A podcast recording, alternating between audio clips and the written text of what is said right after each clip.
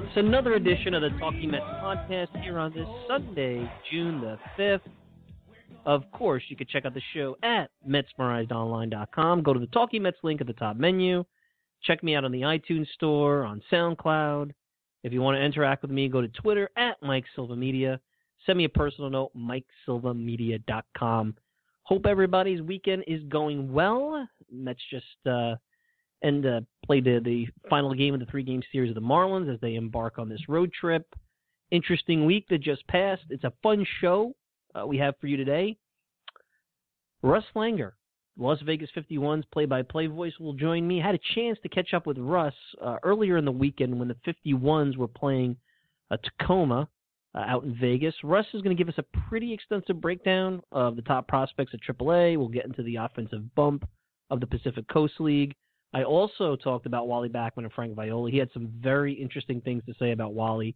I certainly want you guys sticking around and listening to that. So, get a chance to talk to the voice of the Mets top affiliate. Uh, there are going to be potentially some changes to the strike zone. I don't know if you guys have been reading that over the weekend. The MLB competition committee is taking a look at that. Danny Knobler has been uh, doing some reporting with Jayson Stark over at ESPN about it. Uh, Danny is the MLB lead writer for Bleacher Report, a longtime writer at CBS Sports. He's also got a book coming out. I mean, this is a Mets show, but if you're interested, it's uh, called uh, Numbers Don't Lie, the biggest numbers in Detroit Tigers history. So he's got a book coming out. We'll give him a plug on that. And we'll get into we're we're at the third of the way through the season. What is uh what does Danny say? What does Danny think? What does he have to say? And and obviously we'll incorporate that into where the Mets are at. But where we are now, 55 games in. And I mean, the season is just flying. It's amazing. When I was preparing and putting some notes together for today's show, I said to myself, I remember when we started on this this journey, uh, opening night, the, the this the that Sunday, I was like, and I and I've been talking about that 50 game mark for weeks now, and I said, geez, here we are. We're fifth, we're past the 50 game mark. So it's a good time to summarize where the Mets are at after their one nothing loss today. And I'm not going to get crazy about today's game. You're facing a really, really good pitcher. If, I mean, if, you know, we've seen Kershaw over the last couple of weeks. You've seen Scherzer, Strasburg. The Mets have faced some really good arms over the last couple of weeks. And Jose Fernandez is right there. Put a little mustard on that hot dog, though. What is that? Fernando Rodney in the uh, in the dugout today with the uh, arrow into uh, into space. I didn't think Fernando Rodney was on the Miami Marlins, but anyway, after today's game, the Mets are on pace to win 91 games, and and and that's a game better than last year. And and I I've been wavering back and forth as I'm thinking about it. Is this team overachieving or under underachieving? Since you really have to grade them on the outstanding pitching with the pitching that they've received. You can make the argument. I mean, geez, this is a team that should be right up there with the Cubs. I mean, maybe not the Cubs. The Cubs have that that wild start to the season, but you know, how do you feel about this team? Because in the last 10 days or so, you haven't felt that great. I mean, for the most part, the, the pitching has been really good. The bullpen up until the last 10 days was outstanding. It's, it's taken a little bit of a hit. But then you look and you say, all right, look, you've lost three pieces from the opening night lineup. No Wright, no d'Arnaud, no Duda.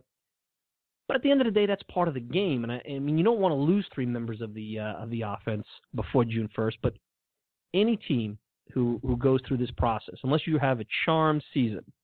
And uh, you know, even look at the 2006 Mets, who had a pretty charmed regular season. They lost Pedro Martinez. You know, they're starting John Maine in a playoff game. That wasn't the plan in spring training that year.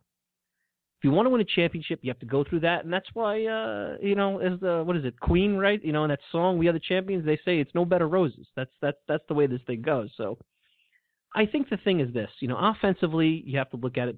Other than Cespedes, nobody's been consistent. I think Conforto was going through what you would expect a little bit of a sophomore year slump, especially over the last five weeks. He looked good today. He looked good this week, and he's starting to come out of it a little bit. I would expect Granderson to heat up. Look, he's a uh, streaky player to begin with. Walker is basically who you you see. It's a guy who's going to pop home runs, hit about 280, give you pretty solid defense maybe he's giving you a bit more power, especially from the right side, and his hitting from the right side has been the biggest difference because you thought you might have to platoon him against lefty pitchers, and so far you haven't had to do that.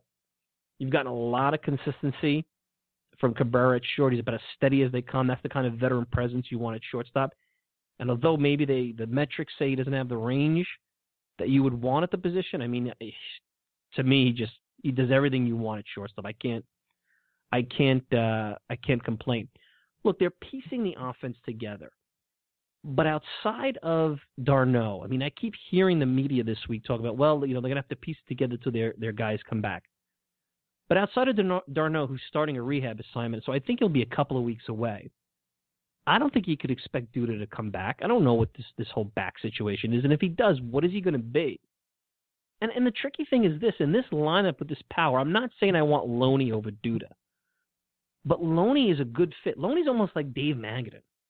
I know you guys are rolling your eyes. I mean, I know he has no power. He's got a good glove. He makes contact. You got enough home run power in this lineup. You need guys who are going to make some contact, especially with two outs. Maybe move runners along, have productive outs. That was one of the biggest issues over there. Not saying you know all of a sudden you should go and give up on on Duda and and and and not play him when he comes back. But I'm not expecting Duda. I, I don't know what to expect from Duda. When you have a back injury, coming back is tricky. It's also going to do something to his power. I don't know what kind of player he's going to be when he comes back this year. The right situation, you know, that's the one that you guys have to have a reality check. Guys, David Wright's done. You know, we had Chris from MetsMerizedOnline.com last week giving his own personal take. Someone who has stenosis, who was a college athlete. It was almost a prophetic segment we did at the end of the show the best thing the Mets can do right now is act as if Wright's never going to step on a field again. Because it, this is the same thing the Yankees went through. Maybe this is actually worse because Jeter was playing, or better depending on what you look at it. Because you know it's worse in the sense where you have all this money tied up into him for the next four years, and who knows what you're going to get. Jeter was actually on the field playing, but the Yankees, you would so badly knew Jeter was not the best shortstop defensively, and he was not really a good offensive player anymore by the time his career was over. But you can't can't do anything because it's Derek Jeter. Um, you know, Wright is Mets are kind of in that that situation where Wright is kind of clogging things up. I mean, even the, even when he was before all this this this herniated disc happened, if he didn't play on the days he didn't play, you were basically playing a man short because he really wasn't a player you could count on on the bench takes a long time for him to get warmed up. The amount of work he had to do just to be on the field has to sap you over the course of a season. I mean, maybe you can get right, good and healthy for about six to eight weeks, like you did last year, and essentially you use those six to eight weeks in April and May. So I, I, I really think you got to get a reality check. You know, David Wright has some serious health issues, issues that are going to plague him the rest of his life. He should be worried more about being able to function as an individual uh, and, and, right now I'm not necessarily worried.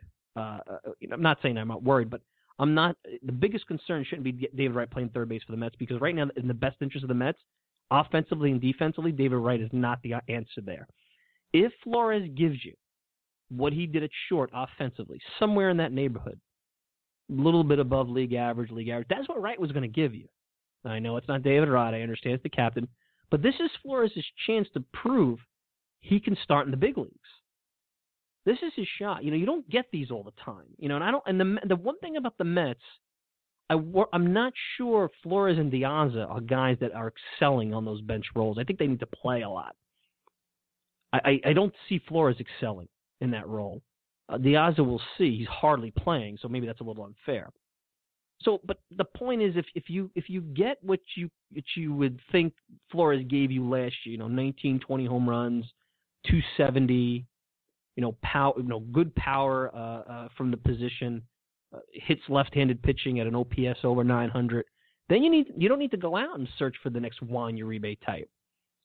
Um, you have him there, and, and Loney could do okay. He's a downgrade in the power department, but Loney is a guy that will do okay at first base. So then at that point, the catching position, Rene Rivera is all defense, no hit. He's basically a guy who pop you home run once in a while. That's it and you have d'Arnaud coming back, and hopefully d'Arnaud's rotator cuff is not a situation which will keep him from being able to um, uh, to play over an extended period. Because if you can't throw at that position, then you have a problem, and you have a huge problem. And then Rivera's got to play, and what the heck are you going to do with d'Arnaud? Can he play first base? I mean, that's a you know again that's a question for another time.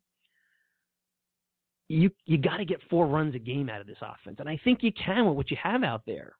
I really do. I mean, if if Flores plays to where you know, if the guys hit to where they're supposed to hit, what they're capable of, the old back of the baseball card, then that's all they need. And four runs a game is not a lot, guys. I mean, listen, if the Mets score four runs a game, that puts them. Uh, let me see here. It, puts them at just a shade below. The league average is about four, 4.3, 4.5. Not even league average. I'm not asking. I'm asking to score as much as the Milwaukee Brewers do or the San Diego Padres. You know, and they're just a shade below that right now. So, and and the reason why is because look, the pitching is really good. Syndergaard and Matz have been everything a one-two punch that you could ask for. Uh, Degrom seems to be coming along. You know, Harvey is not Harvey. I didn't. You know, he was good against the White Sox. That's a very positive sign, and I'm glad we're not spending another podcast with the Harvey report. He was good today, but he even admitted in the post game he was a shade tick below where he was on Monday. It certainly was more of a uh, there was more contact than you would like. But you'll take that. Right now he's your number four, number five star. You'll take that. And then you got Bartolo Colon who's a crafty veteran. And look, I'm I've said this. It's the same thing we went through with uh, watching Tom Glavine a few years ago. You don't know when Father Time calls up Bartolo Colon and says you're done. It could be tomorrow. We don't know but keep taking these starts and the quality starts. A guy that could certainly give you six, seven innings and two, three runs, and that that's all you need right there. And you know what? Logan Verrett is a good spot starter. You have Wheeler on the way. You know, you even have Sean Gilmartin down in Vegas, who I don't think is a a bad option. I do think, as much as uh, the bullpen has been much better than in prior years, you might need another arm out there because I don't trust Robles. I wonder if Jim Henderson is going to break down. Right now, you've got Addison Reed and, and Familia, which is a good end of the g- game option. Familia's been shaky, but he's getting the job done. You could even make the argument that you could flip flop Reed and Familia. I don't know if that would work. I don't know how that would work. That would be controversial, but you could flip flop. And again, once you take Addison Reed out of the eighth inning, would he be as dominant? It, you know, it's the ninth inning. Forget about what the stat guys say. It changes a lot of different things. It's not. It's not just any other inning it changes a lot of things. And but, when you look at it, but let's put it out there. Here's where the league is at. The Cubs are going to have their magical regular season. Just tip your hat to them. Let them have their fun. Good for them. See you in Wrigley. See you in October. That place will be as tight as a, a, a drum in the playoffs. Mets already went in there and beat them. They could beat them again. There's uh, champagne stains on the carpet, visiting clubhouse carpet in Wrigley Field that prove that.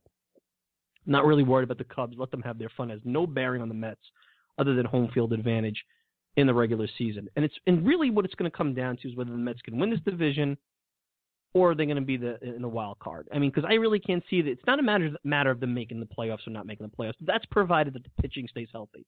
I really don't see a scenario where they wouldn't be in the playoffs. And they're very evenly matched with the Washington Nationals. You know, 55 games in, that's what you see. Both teams have their limitations on offense. Both teams seem to have really good starting pitching. Both teams seem to have pretty good bullpens. Both teams' closes are a little shaky at times. And it really might come down to the head to head like it did last year between these two teams. So who else is there? If the Mets let's say the Mets don't win the division, well you have the Pirates, you'll see the Pirates this week. The uh you know, the Pirates are pretty good. I mean, who else is there? I mean, do you think the Dodgers really have it in them? I wasn't crazy about the Dodgers. Yeah, they got Kershaw but I, you know, I feel like there's a lot of holes on that team. The Cardinals, a lot of offense, pitching seems to struggle. I mean, you got to respect the Cardinals. You know, they were a hundred win team a year ago, but they haven't shown uh, me anything. The Marlins, you know, come on, guys. Jeffrey Loria can't even uh, spend money to leave a doctor on site. I mean, the Mets are scrambling trying to find. Uh, think of all the places, South Florida, a place where you have probably the largest per, uh, percentage of senior citizens who probably need health care. You can't find a doctor to get Juan Lagares' thumb looked over in Miami. I mean, give me a break. But anyway, I digress on that. So that's it. You know, so if the Cardinals or the Dodgers or maybe the Marlins all of a sudden, you know, do something different than what you would, you know, you would expect, the rest of this league is, is garbage, man. It's garbage. Diamondbacks, the Padres, the Rockies, the Brewers. And that's, I mean, look, that's, you know, that's the National League this year.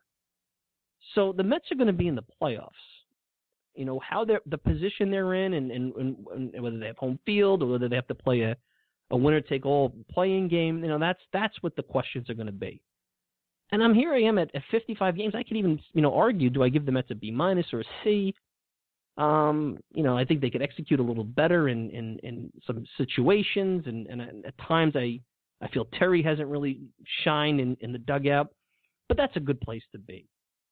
Um, you just can't. You can't listen. If you're if right now the at 55 games in, I'm sitting here saying the Mets are going to be in the playoffs, and it's just a matter of them making it through with some of the injuries they have. You know, guys like Harvey and Degrom, you know, finding their way to top of the rotation status instead of just being, uh, you know, at times average. A lot of teams would take that. A lot of teams have serious pitching problems. They'll take that.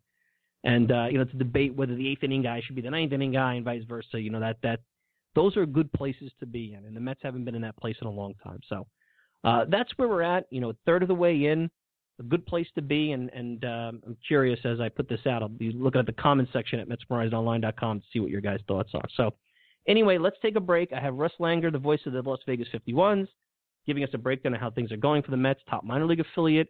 It's appropriate because with Lagares now hurt, who knows? They may need to dip down there for another positional player. Uh, there's also a few arms of interest, so uh, sit tight. It's a good segment. Uh, you are listening to the Talking Mets podcast. I'm your host, Mike Silva. You can check out the show over at MetsMerizedOnline.com at the Talking Mets link on the menu on Blog Talk Radio, SoundCloud, Stitcher, TuneIn Radio. Of course, uh, you want to interact with me, go to the uh, go to Twitter, go to see my Twitter handle at Mike Silva Media, and uh, we'll have some fun with it. We will be right back. And the curveball slapped to left center over in the gap. Lagares diving, and he made the catch! Lagares saves two runs with a brilliant catch.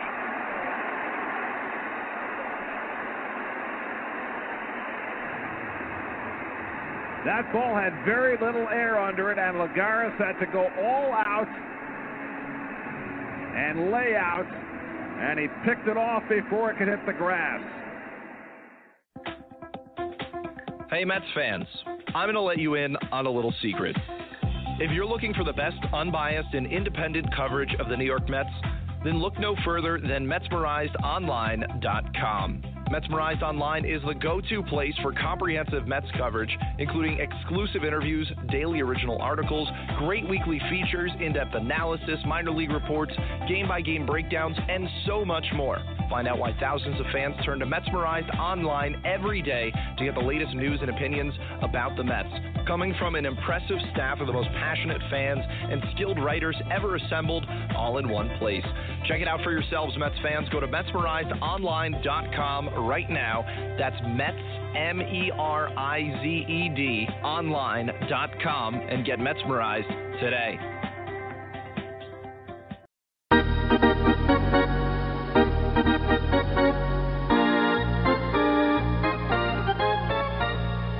We're back. Mike Silva, Talking Mets podcast, and I'm happy to have with me the voice of the Las Vegas 51s. He's also the 2015 Nevada Sportscaster of the Year, Russ Langer. Russ, uh, Mike Silva here in New York. Uh, how you doing over there in Vegas? Doing great, doing great, Mike. It's a nice, balmy 109 degrees today, so we're uh, hoping the team can be as hot as the temperature.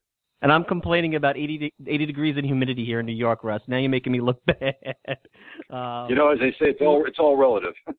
it's all relative for sure. Hey, the fans here are always curious about the Pacific Coast League. It's so hard to evaluate numbers for the pitchers, for the hitters do we uh, make too much of this? You know, you watch Pacific Coast League baseball. G- give me an idea. Are we making a lot about the the the numbers and, and the offense and what have you? Well, I think it's a it's a great point because the the numbers are you have to sort of adjust for inflation certainly, and I in my time in the league, it's gotten a little bit better. It used to be when we had three teams in Canada, uh, and and before a couple of the, the cities started using humidors as they do in Denver at Coors Field um, it was even tougher than it is now. But uh, I would say that you, you want to get a, a really accurate idea about uh, about how, let's say, a relief pitcher is doing. Take maybe three quarters of a run off his ERA and take a full run off the ERA of a starting pitcher, and you have a better idea. I think that that's a formula that seems to play uh, relatively fairly. Well, there's a few prospects on the 51s. We'll start on the offense, but the name that the fans are really interested in knowing a little bit more about is TJ Rivera, especially because right now Mets struggling a little bit offensively. David Wright may be out for the year. Rivera's not a ballyhooed prospect. He's um, he's a guy that just grinded it out, hit at every level, gets not a lot of love. Uh, it looks like from uh, uh, from many of the uh, the prognosticators. But I mean, you look at the numbers; they're incredible. They are, and they're very consistent. You're right. He's hit at every place he's been, every level. He's just very consistent, but he does not put up the flashy power numbers.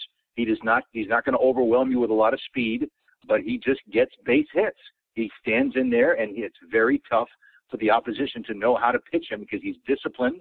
He rarely swings it too much out of the strike zone, and in the clutch, he's been it. He's, the leading RBI man in the PCL as we speak today with uh, 46 runs batted in, and uh, he's he's driving in. He's driving runs at a pace in a 144 game season. The PCL, he could drive in 135 runs at this pace. Unbelievable. Yeah, can he play third base on a consistent basis? What's what's he like defensively?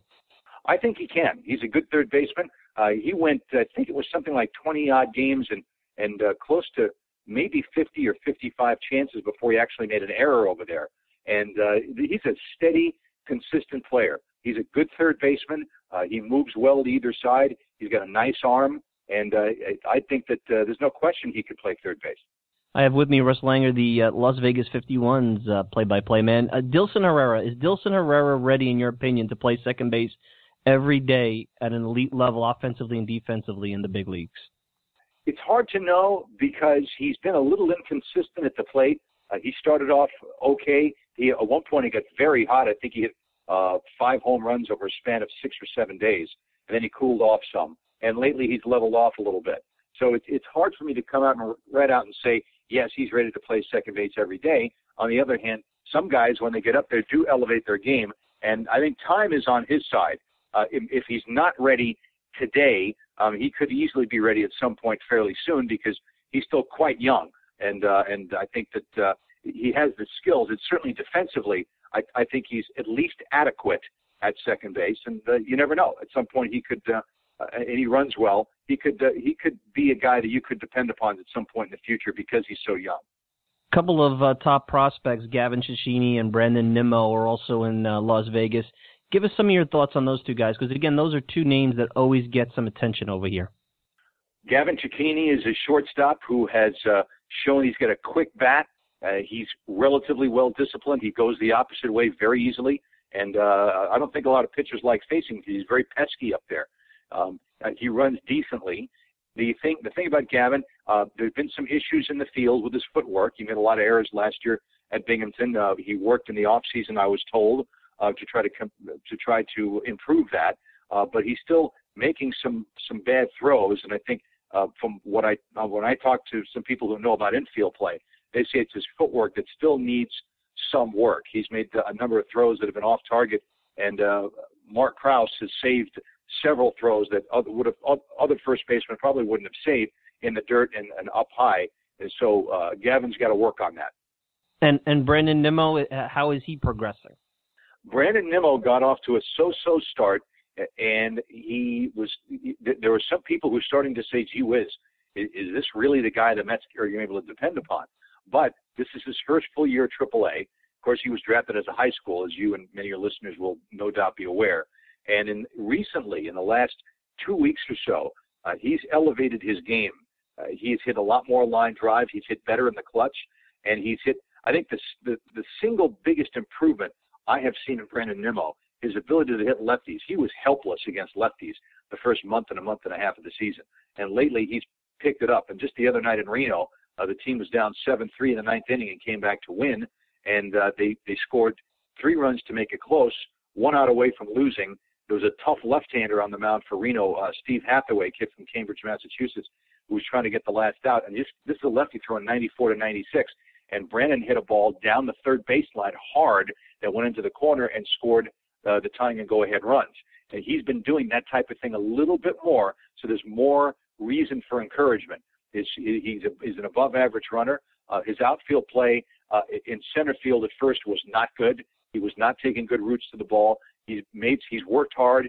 He's put probably a little too much pressure on himself because he was a first round pick, but he's starting to get it a little bit more. And he's also playing the corners a little bit, playing a little bit of left field, a little bit of right field, uh, with there being some uncertainty as to where ultimately he might fit in. And he's showing some improvement defensively and a lot of improvement offensively in the last two weeks.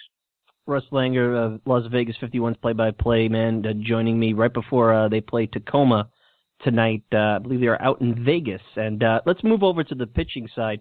Looking at the game logs, uh, Rafael Montero, he he was one of the guys that I personally thought was going to be right up there with uh, maybe not with Matt Harvey and with Noah Syndergaard, but I thought he'd be a real solid number three, number four in the big leagues by this time. He hasn't shown that. He hasn't shown any command when he's been up at the big leagues.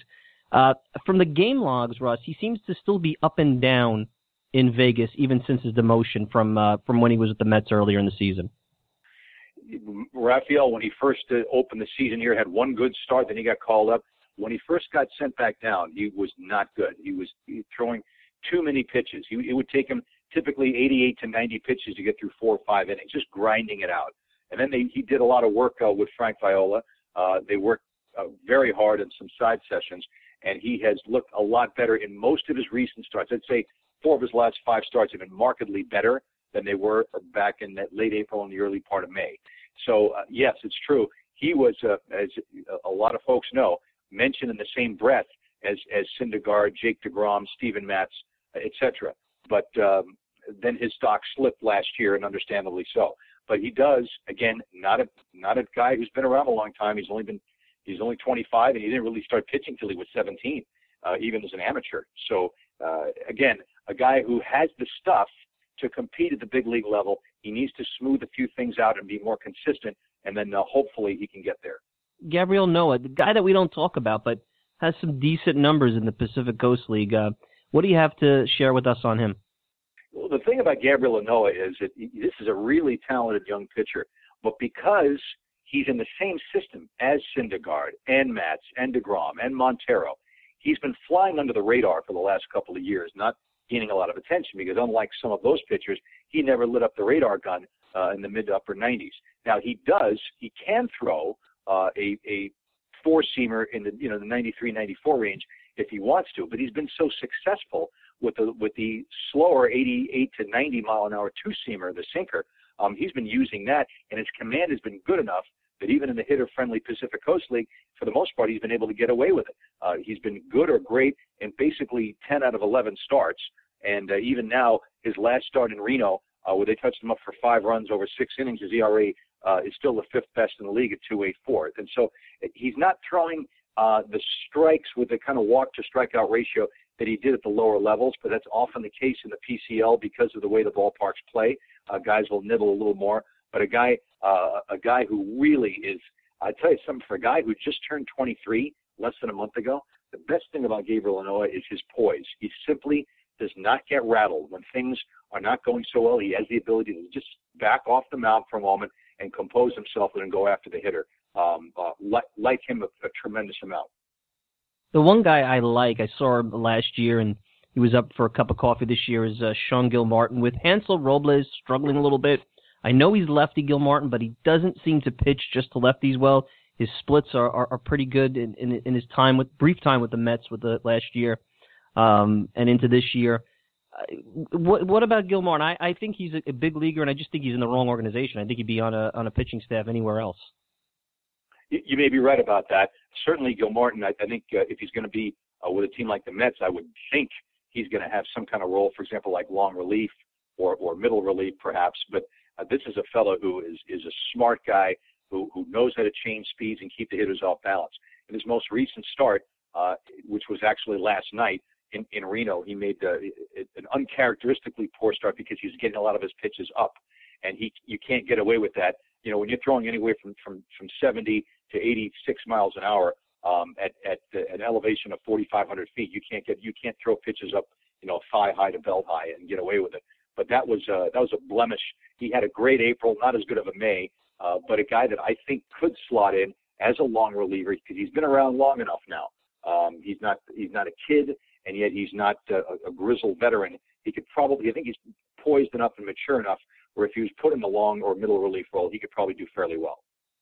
You know, we've talked about a lot of the names that everybody knows uh, over here in New York. Is there somebody that I'm missing? Somebody that you see every day and you're like, hey, you know, that's a guy that New Yorkers really should know a little bit more about, should be paying a little bit more attention to? I think that it, you, if you're looking at, um, for example, the pitching staff, uh, one guy who's been a while. You know, you, you everyone knows Josh Edgin, who's who's trying to come back. Now he was he's been uh, out of action for a couple of days, uh, but should be pitching again very soon. Uh, certainly, uh, that he's a he's a major league pitcher who happens to be at AAA. Um, his velocity is not quite back uh, to where it was before the Tommy John surgery, but he's a you know this is a guy he, I don't know uh, honestly, Mike, when I've seen a guy get more swings and misses on 85 mile an hour pitches than Josh Edgin. I mean, he, he's got he, he's got movement on his fastball, very good breaking ball, and that that break ball is devastating to the left-handed hitters at this level. Certainly, the other fellow I would point to as far as pitching is concerned is Duane Below. Um, again, you can't la- label him a prospect at 30 years old, but a guy who um, is is again smart. He throws a he throws a good sinker, good changeup, uh, and and a, a nice breaking ball. He mixes things up, gets a lot of ground ball outs. Another possible long relief candidate, and uh, and one one of the real solid solid citizens on the team too. A great clubhouse guy that everybody really likes. I'd say as far as the position players go, I think we pretty much uh, covered most of what you need. I think you know, there, are a couple of veterans here, like Roger Bernadina who've been around a long time, um, who certainly could be an extra outfielder, extra left-handed bat off the bench because he's had a little bit of power and he runs very well, and he's a very, very good outfielder. Uh, aside from that, uh, I think we pretty much covered it. The other fellow that, that's here, um, who was with the Milwaukee organization last year, is a right-handed hitting catcher named Nevin Ashley. Uh, Ashley is a guy who he's one of those great stories that you hear about every once in a while, where a guy spends seven, eight, nine years in the minors and finally has a chance to play in the big leagues. Just briefly last year with Milwaukee, but a big right-handed hitting catcher who catches well, throws well, works exceptionally well with the pitching staff. Uh, hit over 300 last year at Colorado Springs, hitting right around 280 for Vegas this year. Uh, a guy who certainly is a candidate to be a, a Rene Rivera type of backup at some point if needed. And, I'd be remiss if I didn't bring up Wally Backman and Frank Viola. I know we talk about these players as uh, New York uh, uh, fans and media because you're looking to fill the position to the big league club. But you guys want to have fun out there. Your fans want to win and uh, you're in the thick of the pennant race. You know, I think Viola does a great job with the pitchers. I've, I've spoken to Wally, and I have a lot of admiration for Wally. Uh, he's been in the organization a while. Uh, you guys um, seem to, under Backman and Viola, you seem to be in the thick of things every year over there in Vegas. No question, and that, and it, is largely because of the staff. Yeah, we, we the team gets some good players. Have had some, they've drafted some good players. Uh, this particular addition to the team does not have the mega pitching prospects of the, of the last few years. There's no Syndergaard, there's no Matz, there's no DeGrom, but there are, as I mentioned, some useful guys here for sure, uh, guys who definitely can contribute. And the staff, you know, Wally Backman is a guy. I mean, he could he could he could outmanage uh, uh, a lot of the guys in the big leagues probably right now because he just wants to win so badly. He prepares exceptionally. We're pouring over numbers, uh, you know, with an Earl Weaver type of intensity and uh, just a great uh, great knowledge of what he and other players, opponents' players, are capable of. And uh, you mentioned Frank Viola's worked well with some of the pitchers. In fact, uh, Jack Voigt has made some nice contributions with some of the hitters also. So yeah, there's a this is a good this is a solid outfit and a very good staff. And uh, uh, again, they made the playoffs two out of three years. They almost won it last year. They got nosed out by one game at the end. And um, this year, uh, I know everybody in the team expects to be right there toward the end. Hey, before I let you go, sometimes the fans make trips to Vegas. I look, there's the casinos and there's all the fun in, uh, over there in Vegas. I'll be out there in August, but if they want to go to the ballpark, it seems like it's. Uh, I know it's an older park uh, where they play, but it sounds like you could still have a pretty good time watching the Vegas 51s uh, at the ballpark uh, on a sunny, you know, maybe Sunday or even on a Saturday evening. No doubt. I mean, in a, in a city known for its entertainment options, this is the place to be, especially for families. So there's no, you can't beat the value. Yeah, you can, you can see a lot of splashy shows, and they're wonderful shows, by the way, whether it's music or magic or, or uh, the the Cirque du Soleil programs, which are just eye-poppingly incredible. But you know, you got to you got to have a co-signer. Let's face it, for a lot of those shows and a lot of those dining options, a lot of the world-class dining options. Whereas here, you can come out and see some really, really fine, uh, fine uh, athletic entertainment, and and uh, and uh, you will uh, you will not get uh, ripped off, as they say, coming out to Cashman Field. And yeah, yeah, it's true. Uh, it gets hot out here, but you know, when once the sun goes down and you're in your shorts and you have your cold drink, it's really not that bad. And then we have a misting section uh, for folks who want to get a little cold breeze, cool uh, uh, breeze full of mist. And then we have the club level restaurant where folks can uh, be out of the environment, uh, that atmosphere entirely, and simply sit in air conditioned comfort where there's a full service restaurant and bar and uh, and watch the game from up there. So it, there are reasons. Uh, this, it's not a great ballpark anymore. It's way past its prime. We, we definitely need a new one uh, for a lot of reasons. Mostly the the uh, innards of the park, which are uh, not in good condition at all. But um, for fans who want to come out and enjoy themselves, uh, there there's a reason why this franchise has been around for 33 years. Hey Russ, you've been very generous with your time. I know you got the ball game coming up. Let's do this again. Uh, have a great weekend. Uh, be good, and uh, and we'll talk again. I enjoyed it, Mike. Have a great weekend yourself. Take care. That's Russ Langer. Russ, uh, the play-by-play voice, the voice of the Las Vegas 51s, the Mets top affiliate. Very interesting things he had to say, especially about Wally Backman. I like I said, I'm not going to get into a long thing here, but sometimes you wonder if the Mets have the better manager and pitching coach at AAA, and uh, it's the equivalent of uh, having the better, like the Nationals have the better shortstop at AAA than you know with Trea Turner. Maybe the Mets have the better coaching staff at AAA, but but I digress. Hey, we're going to take a quick break. When we return, Danny Knobler of uh, Bleacher Report, MLB lead writer.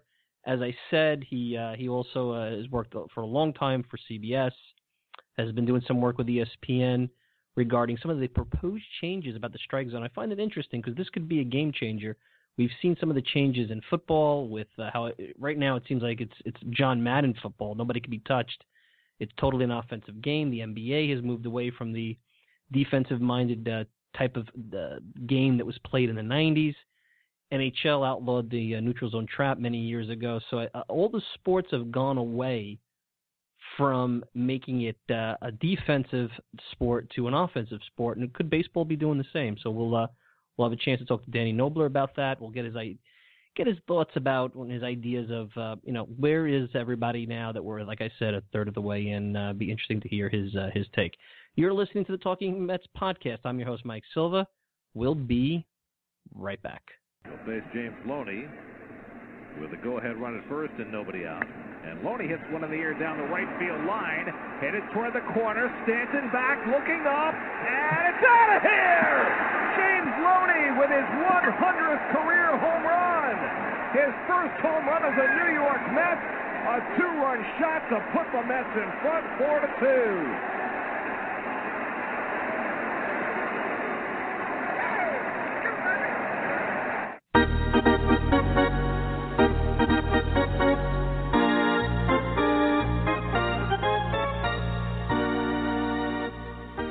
We're back.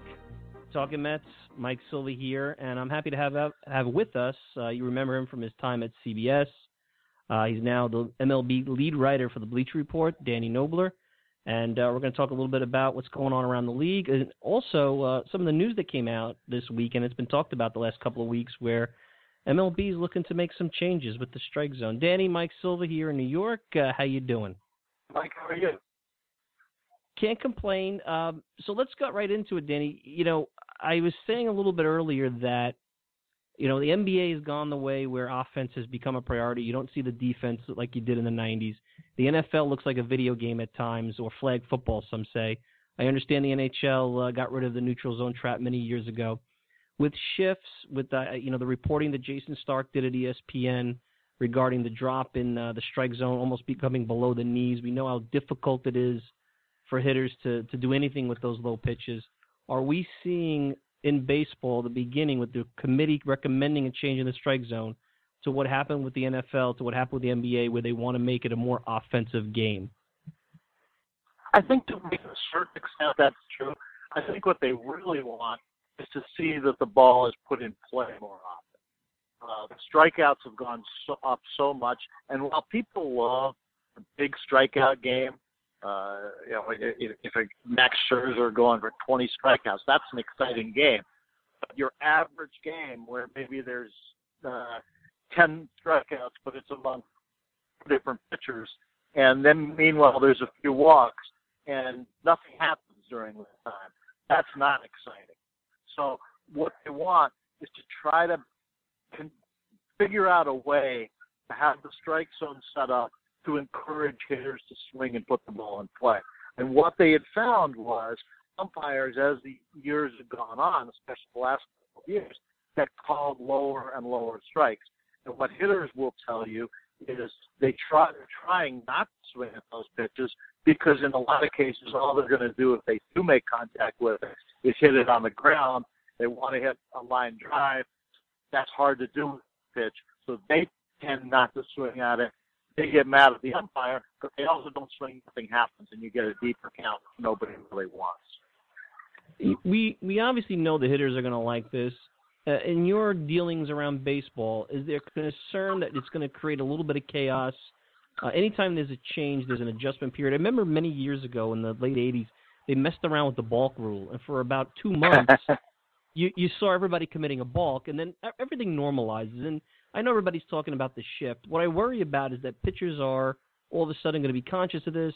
They're going to be getting the ball up more, and you know now you won't have steroids, but you'll have a different type of enhancement, and all of a sudden you'll have another version of what we saw in the late '90s, which I mean has got pretty has been widely criticized for many years in the last you know decade or so. Well, you're right, Mike. And here's the other thing about it. As Jayson Stark said, we have had a change in it. The umpires, as he pointed out, over the last couple of years, have been calling pitches lower and lower as strikes. I'm not sure that we really need the rule to be changed more than we need just an adjustment to what the umpires are calling. And I, I don't think baseball is looking for major, major changes. There haven't been major, major changes in the rules in a long, long time, and it's one of the things baseball prides itself on. But I can understand their interest in appealing to the newer generation and in trying to get some more action in the game.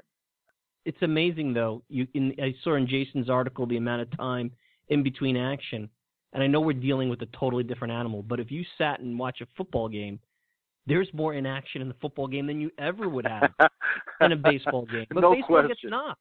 Baseball gets knocked. So yeah. again, I don't. You know, I'm I'm sounding like a curmudgeon, but I worry. I worry about to me a five to three crisp game, although there may be a lot of strikeouts and maybe it goes a little long, is a heck of a lot better than thirteen to nine. Um, but I'm not part of that video game generation, so maybe they're not marketing or worried about me, so to speak. Uh, Mike, I don't think they want thirteen to nine every night. I think I, I think they want a, a little variety, and they also they don't want it to just continue down the trend where pitching dominates and the ball. They've seen the ball out of play more than it had been, and they don't want that trend to continue. I, I think they would like to reverse it a little bit, but I don't think they're looking for a video game type Major League Baseball game. I think what they're looking for is just a little bit to head a little bit in the other direction, back to, to kind of um, even the scales a little bit. I remember talking to Kevin Long about two, three years ago, uh, saying I thought it was a lot harder to hit now than ever before because of the data. This is before everybody was shifting like now. You watch a lot of games. You've watched a lot of games over your career. You think it's harder than ever for forget the strike zone, but I mean I watch these games and these guys are positioned perfectly. You almost feel bad for some of these hitters. They hit the ball on the screws and there's the shortstop playing where you know you know the rover would play in softball. So uh, you feel it's and, harder and than ever for these guys to hit. I do, and I, I think there's there there is more video scouting that goes on. There's more data in terms of now that works both ways. Hitters know more about pitchers also, but pitchers also know what zone they can go to to get somebody out much more accurately than they've known in the past. Now, can they get the ball there is the other situation. As far as the defense goes, not only are seeing the shifts on the infield, but we're starting to see now much more done with outfield positioning based on data, which even two, three years ago, teams didn't feel very comfortable with being able to do that very accurately. I don't know how accurate they feel it is right now, but they're certainly trying more of it. And there's no question it is more difficult to get hits because, if nothing else, if defenders are placed better than they were five, ten years ago, even three, four years ago. You know, with the competition committee making this recommendation, do you feel this will go through as early as next year? There's still some hurdles, as the uh, the piece mentions. It's not a foregone conclusion. What's your feeling? That there, is there an overwhelming support for changing the strike zone and get things moving in another direction? I, I don't, to tell you the truth, Mike, I don't think a lot of people in the game have spent a lot of time thinking about this. It, it, it got some attention at the time the story came out, but I don't see it as being something that is a subject of daily conversation. And when I brought it up with players the night Jayson wrote about it, it wasn't something. They, of guys said, "Oh yeah, you know what? know, that might not be a bad idea.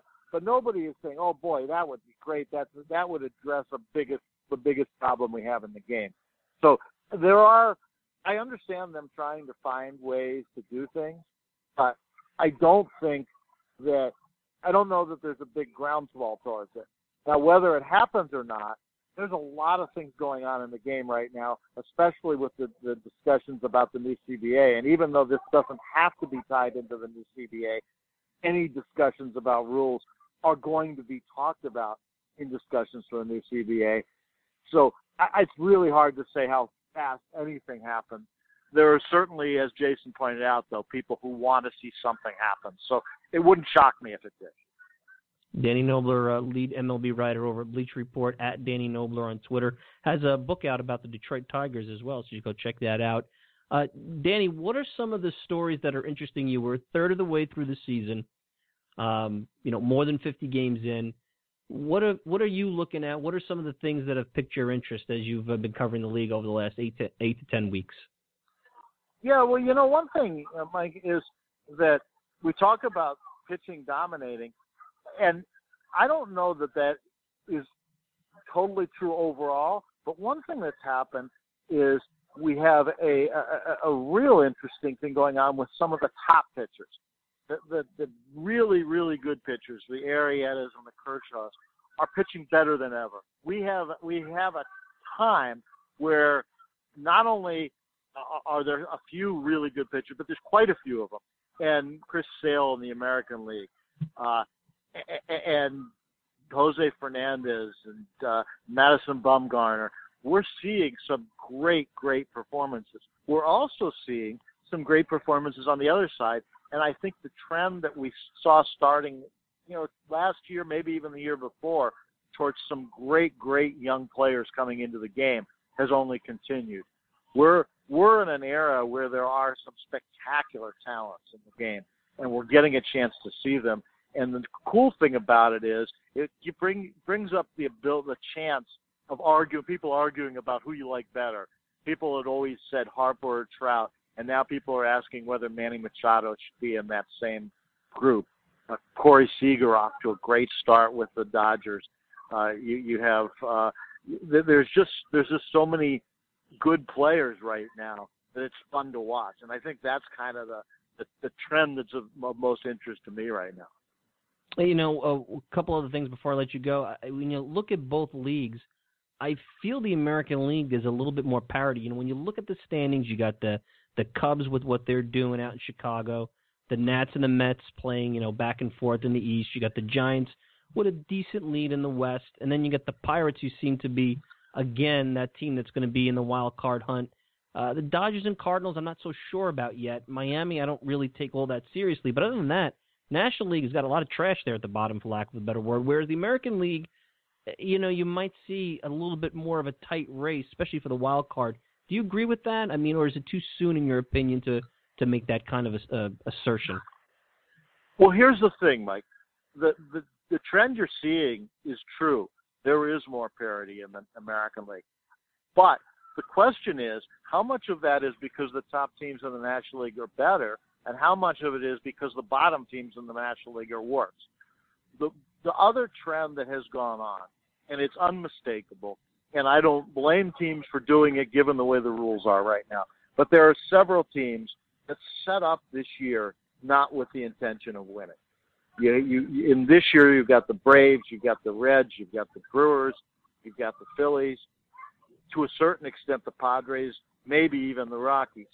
And one thing you'll know, and the Brewers, one thing you'll notice about every one of those teams I mentioned, they're all in the National League. There are teams in the American League that aren't winning.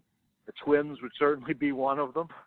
But there is not a team in the American League that went into this season thinking we we're not even going to try to win this year because we don't think that's realistic and we're building for the future and part of building for the future is going to be trading away players who could help us now to get players, younger players, prospects who may not even be in the big leagues this year, but maybe have a better chance of helping us in the future.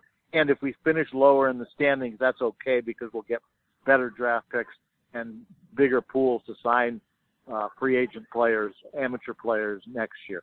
So that is a big trend that's gone on. It has played out. It was talked about a lot going into the season and in a lot of ways it has played out. The, the Phillies got off to a better start than they anticipated or anybody else did. But then they had just recently a seven-game losing streak that dropped them under 500, and they're probably going to stay there probably for most of the year. Uh, but that that is an absolute trend, and it is going to affect. Number one, it will affect the trade market in the, mi- in middle of the season in July, and number two, it'll affect the, the, the races for the playoffs because in the National League you have fewer teams chasing the same number of spots. It's a sports problem. Look, the NBA's got this issue. Um, you know, not so much in the NFL, but maybe to a certain extent. Uh, it's the new tanking philosophy. I guess the way the front offices look at it, it's great for franchise building. It's uh, you know, it's like fantasy baseball or you know, fantasy mogul baseball. I don't think their their attendance is necessarily going to suffer. Um, but I wonder. I mean, it, you look at it. It's it's an odd way of looking at it because now, really, you're not out of it until 80 games in now with the second wild card. You know, 20 years ago, you had to win a division. 25 years ago, and it's almost like teams are giving up now more now with more playoff spots than they did 25 years ago when you had basically four playoff teams. It's it's just interesting to see.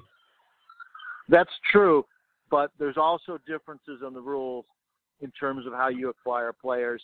And the other thing is because it's become a younger man's game, in part because of more testing for PEDs, what you have is, and, be, and that's one reason, and because also team the revenues have gone up so much that teams have money, the free agent markets have not been nearly as good. Everybody's talking about the 2018 free agent market and how good it will be, and maybe it will be because it's possible that none of those guys who are potential free agents can sign.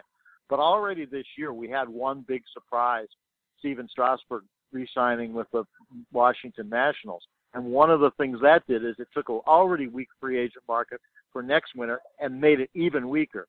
If you cannot go on the free agent market and get talent, you have to find another way. And and the one way to do it is to either trade your guys for young players or fall, fall enough in the standings that you get a bigger pool and a higher draft pick and you can get more players. The Cubs and the Astros, among other teams, help rebuild their teams this way. Other teams see it as attractive. Now the problem is they're still charging major league prices to go watch their games, and they're not providing a major league product. And you got that's a real you got to get lucky. You got to get lucky. Mets know, got lucky. no Astros question. got lucky, And with and the Cubs got lucky. I mean, that's part of being good. With- you know, it's a product of design. But they got really lucky, all three of those teams, and and that's and, with that's where I- I don't know if the do it, it Braves becomes even harder. Exactly, exactly. Uh, you could follow Danny on Twitter at uh, Danny Knobler. Um, obviously, MLB lead writer for Bleacher Report. His book, uh, Numbers Don't Lie: The Biggest Numbers in Detroit Tigers History. What do you got coming up, Danny, that you want the listeners to know about? Well, uh, uh, working on a, a couple of stories we'll have in the next few weeks. Uh, one, we're doing something uh, that'll be out in a couple of weeks on Noah Syndergaard, who's really an interesting guy to watch. And you talk, we talked earlier about exciting pitchers in the game, and Noah is certainly one of them, and unique in a lot of way, ways in the type of pitcher he is. You just don't see other guys who are that big, that strong, that throw that hard consistently from the first inning to the uh, seventh or whatever the final inning he throws this in a game. Uh, so I got something coming up on him. We've got some other uh, stories. I know Bleacher. I'm not involved in the coverage, but Bleacher Report's going to be involved in a lot of coverage of the draft next week uh, because I've, that's become a big deal, especially with fans of teams that have been tanking. Right. so there's going to be some of that, and uh, and and there'll be some other stories coming up too. We, we're we've got a lot of different things we're working on because there's a lot of interesting topics in baseball right now. Cool. Listen, you've been very generous with your time on a weekend. Thanks a lot. Let's do this again and uh, continue the good work uh, at Bleacher Report. Thanks very much, Mike. Good to talk to you. And that's Danny Knobler, Be- Bleacher Report. Check him out on Twitter at Danny Knobler. Uh, final thoughts. Let's take a quick break, and uh, we'll wrap up right after this. Home run, three RBIs, and two runs scored. He grounds one right at Cabrera. Inning over.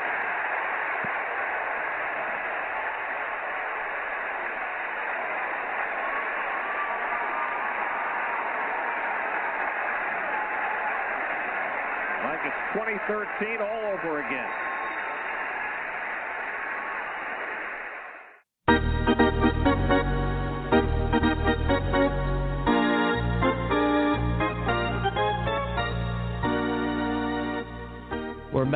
Talking Mets podcast. Hope everybody's enjoyed today's show. A lot of stuff going on. Uh, look, I, I, think Danny made some great points. The tanking is a, is, is an interesting problem, and my biggest thing is this: is that I like the way baseball is now. I like baseball in the '90s. Don't get me wrong, and I've always argued with those who you know, talk about the steroid era. But um, I think a combo of what you have, and I think a lot of times what you have now is a combo of what you saw in the '90s and um, you know what you have now, which is more of a normalized game uh, you know, pitchers could actually get through more than five or six innings. I mean, the 90s was five innings, get it to your bullpen, and uh, a lot of slugging, and you, you really couldn't make it through. I mean, no lead was safe, it seemed like. And now you, you have a 4 nothing lead. You actually could breathe a little bit. Even Colorado, although it's a wacky place, is is uh, is is somewhat normal for uh, for a baseball game, for a Major League Baseball game. And look, I, I love the NBA, and and I, I do agree that it's probably a better brand of basketball now than it was in the '90s and I'm a Knicks fan, so I'm biased, so I didn't mind the 90s. Uh, and it's fun for a fantasy football player to look at the NFL and uh, and have a receiver put up 40 points on a Sunday for their fantasy team because nobody could touch him in the end zone. But to me, there's a certain amount of um, carnival to that kind of stuff. And I'm always, you know, my foundation has been pitching defense, defense up the middle. You know, in the NBA, it's been hard nosed defense. That's my foundation. That's the kind of sports that I grew up on.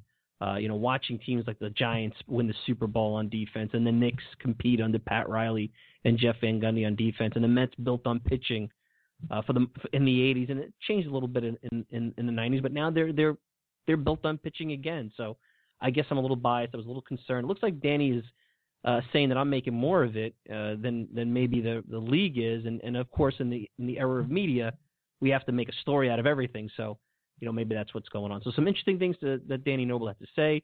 Some interesting things from Russell Langer. Uh, had you know some very interesting things to say about Wally Backman. So uh, I want to thank those two guys uh, for their contributions on today's uh, today's podcast. So that's it. We're out of time. I want to thank everybody for tuning in. Of course, again, I want to thank Danny Knobler. Check him out on Twitter at Danny Knobler. Russ Langer, uh, the voice of the Las Vegas 51s, want to thank him. And of course, you can check out this show all the time on MetsMerizedOnline.com. Go to the Talking Mets link. Check me out at, at Mike Silva Media on, on Twitter. You guys have a good rest of the weekend. Take care.